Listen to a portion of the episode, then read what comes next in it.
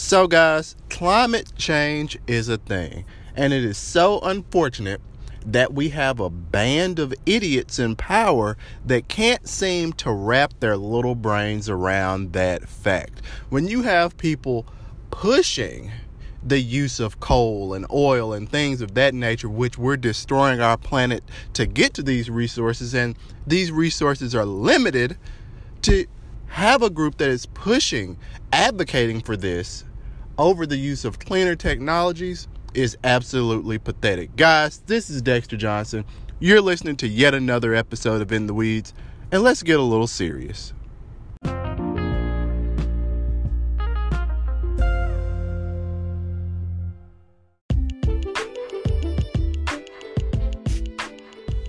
All right, guys, so here's my take. So, apparently, in Poland, the Trump administration offered an unapologetic, quote unquote, defense of fossil fuels on Monday, arguing that a rapid retreat from coal, oil, and gas was unrealistic. So let's talk about that coal, oil, and gas. So, you know, a lot of the things that we utilize to make plastics, to power our vehicles, coal, oil, and gas. You know, pretty simple. But when you get down to it, it doesn't matter how quote unquote unrealistic is.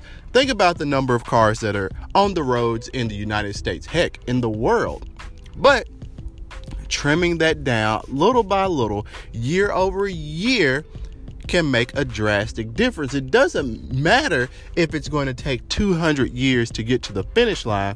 The fact of the matter is that we're working towards the finish line.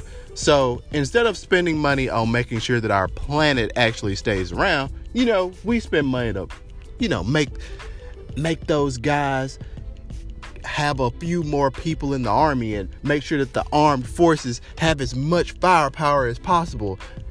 It, it, it's just absolutely insane.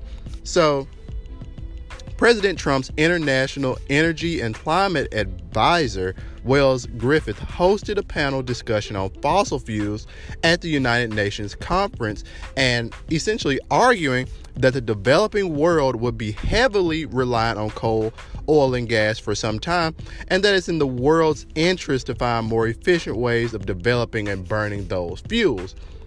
Guys, at the end of the day, the most efficient way of burning and using those fuels is simply not using them at all.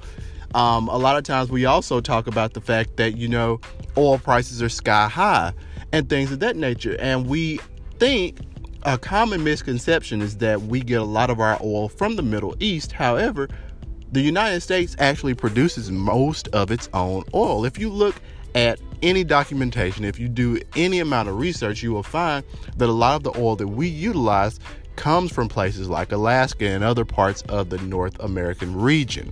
So it's not as convoluted as it seems, but it's also not as simple. It's just it, there's a lot of stories floating around, and sometimes it can be a little bit difficult to pinpoint the correct one.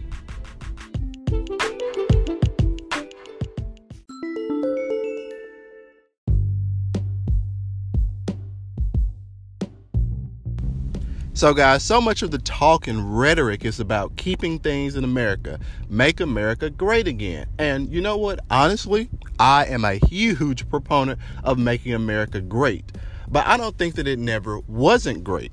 It might have not been great by your quote unquote ideals, but we are certainly leaders in so many aspects. And when it comes to clean energy, this is not just a problem of everyone else, it's a problem for the United States as well. We are all utilizing fossil fuels, which are becoming more and more limited simply because of how we live. And when we have an opportunity to make things better, like I said, it's not the fact of oh, this can't be done overnight, so we're not going to do it. It's the fact that you need to work towards that goal. And this isn't just a goal that one country should have or two countries should have. It should be the goal of everyone, plain and simple.